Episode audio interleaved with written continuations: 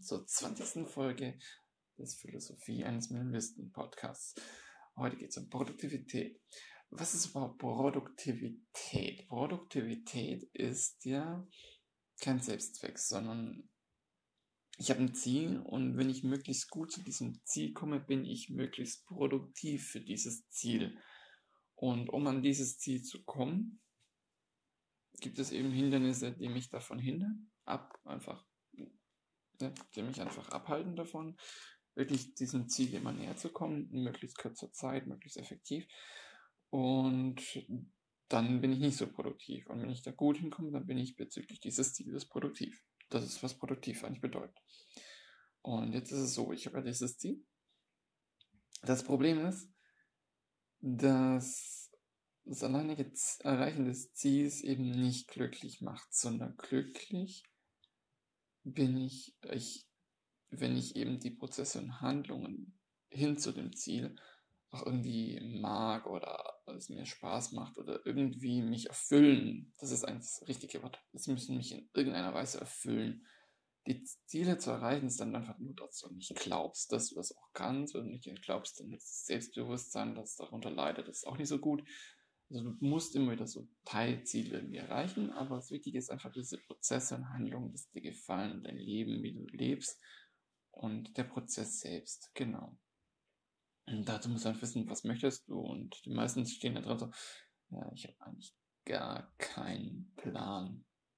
Das ist eigentlich so Standard. Ich glaube, viele Leute wie ich zum Beispiel, die glauben einen Plan zu haben. Bei mir war es immer so, ich habe Biotech studiert und habe gedacht, ja, das ist sowieso so eindeutig. Das ist, ich bin zum Hang gelandet mit Biotechnologie tatsächlich. Also, das ist okay und alles. Ich habe auch so gemerkt, ich habe es halt irgendwie als Kind mal entschieden. Es ist, hat niemand wirklich einen Plan. Deswegen muss man die Dinge ausprobieren. Wenn man in der Schule ist, am besten Praktikas machen, später einfach mal in kleinen Rahmen irgendwas ausprobieren.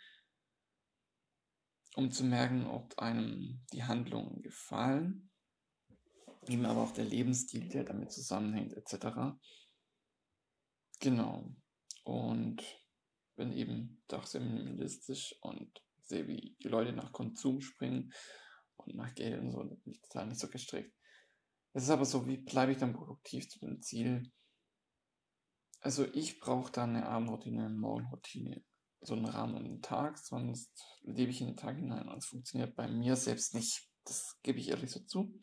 Deswegen werden die nächsten Folgen erst Abendroutine, dann Morgenroutine sein und erst Abendroutine, weil ich dann die nächsten paar Tage planen muss. Ich brauche das.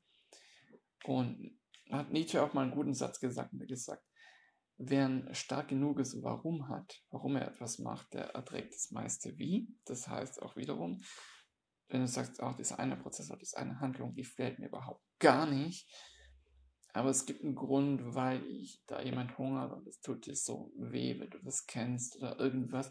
Dann kommst du auch durch, wie es ist. Wird das nicht immer jede Handlung, jeder Prozess in irgendeiner Weise dir gefallen. Aber wenn du ein Warum hast, für was du das überhaupt machst und das dir sehr wichtig ist, dann kommst du auch ein paar Prozesse rum. Das heißt, die Prozesse und Handlungen müssen dir irgendwie, sollten dir am besten gefallen. Aber wenn du einfach etwas hast, für was du etwas machst, das dir sehr wichtig ist, das ist eben noch fast wichtiger. Und genau, das war's dann heute wieder schnell und bündig. Und dann kommt als nächstes die Armroutine. Dann in zwei Tagen ist es, nee, noch in zwei Tagen. Ciao.